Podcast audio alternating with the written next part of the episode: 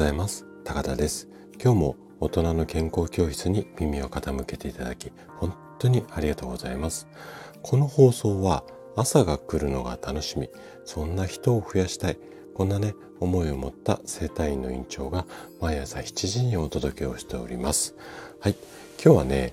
治療や健康に魔法はないですよ。こんなテーマでお話をしていきたいなというふうに思っています。例えばあなたが体の不調を改善しよう。こんな思いを持ってネットを検索すると、こんな言葉に巡り合うと思うんですよね。この体操だけで腰痛改善とか、このサプリを飲むだけでみるみる楽にとか、1日30秒で効果抜群のストレッチみたいな感じですね。もう本当に嬉しくなるような目を疑うような言葉も結構多いと思います。で、私はね、まあ、生体院の院長として臨床の現場に身を置いて、えー、今年で12年、13年目になります。で、毎日のように体の不調に悩む方と接して皆さんを笑顔にしてきました。そんなね、私が先ほど紹介したような宣伝文句っていうんですかね、歌い文句。これを見て感じることについて今日はね、いろいろとお話をしていきたいなというふうに思っています。ぜひね、最後までお聞きいただけると嬉しいです。じゃあね、早速本題に入っていきましょう。まあ、あのー、生体院の院長として、こう、まあ仕事をしている私ですが、あえてね、あえて誤解を恐れずに言えば、私自身は患者さんの不調を早く治そう。こんな前のめりの考えっていうのは持っていないんですね。いや、あの、早く治るにはそれに越したことはないですし、以前はね、本当に駆け出しの頃っていうのは、とにかく何とかして早く治そう、早く治そうという気持ちを強く持っていました。ただね、患者さんの不調と真剣に向き合えば向き合うほどこんなことを感じるようになってきたんですね。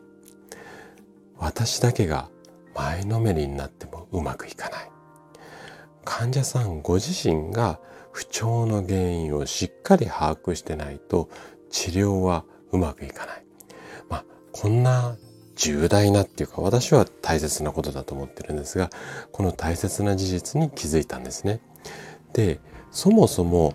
慢性的な痛みだったり凝りだったりしびれいわゆる不調ですねここでいう慢性的なっていうのは3ヶ月以上続いてるようなまあ痛みとか凝りだと思ってください。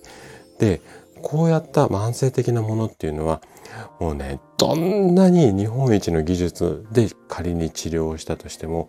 劇的に変わるものではありません。あの、薬の治療はちょっと別ですよ。別ですが、薬とかを使わないで、その生体とかマッサージっていうのは、もう手だけでこう症状を改善していく。こんな治療法になりますので、こういったあの治療に関しては、劇的に1回でなんて変わるものはほとんどありません。で、何年も腰痛に悩んでいた方が腰の違和感が全くなくなる。これがね、理想なんですけれども、現実的には治療院の治療だけでは痛みが改善されないことの方が多いと思います。でね、もしあなたが長引く不調をまあ不調っていうか今ここで腰痛って話しました、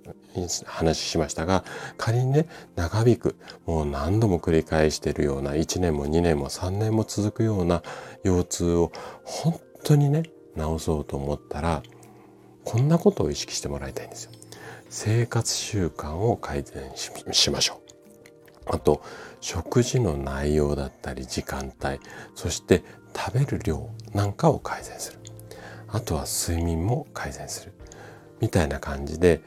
いわゆる地味な改善を毎日コツコツコツコツ続けなければなりません。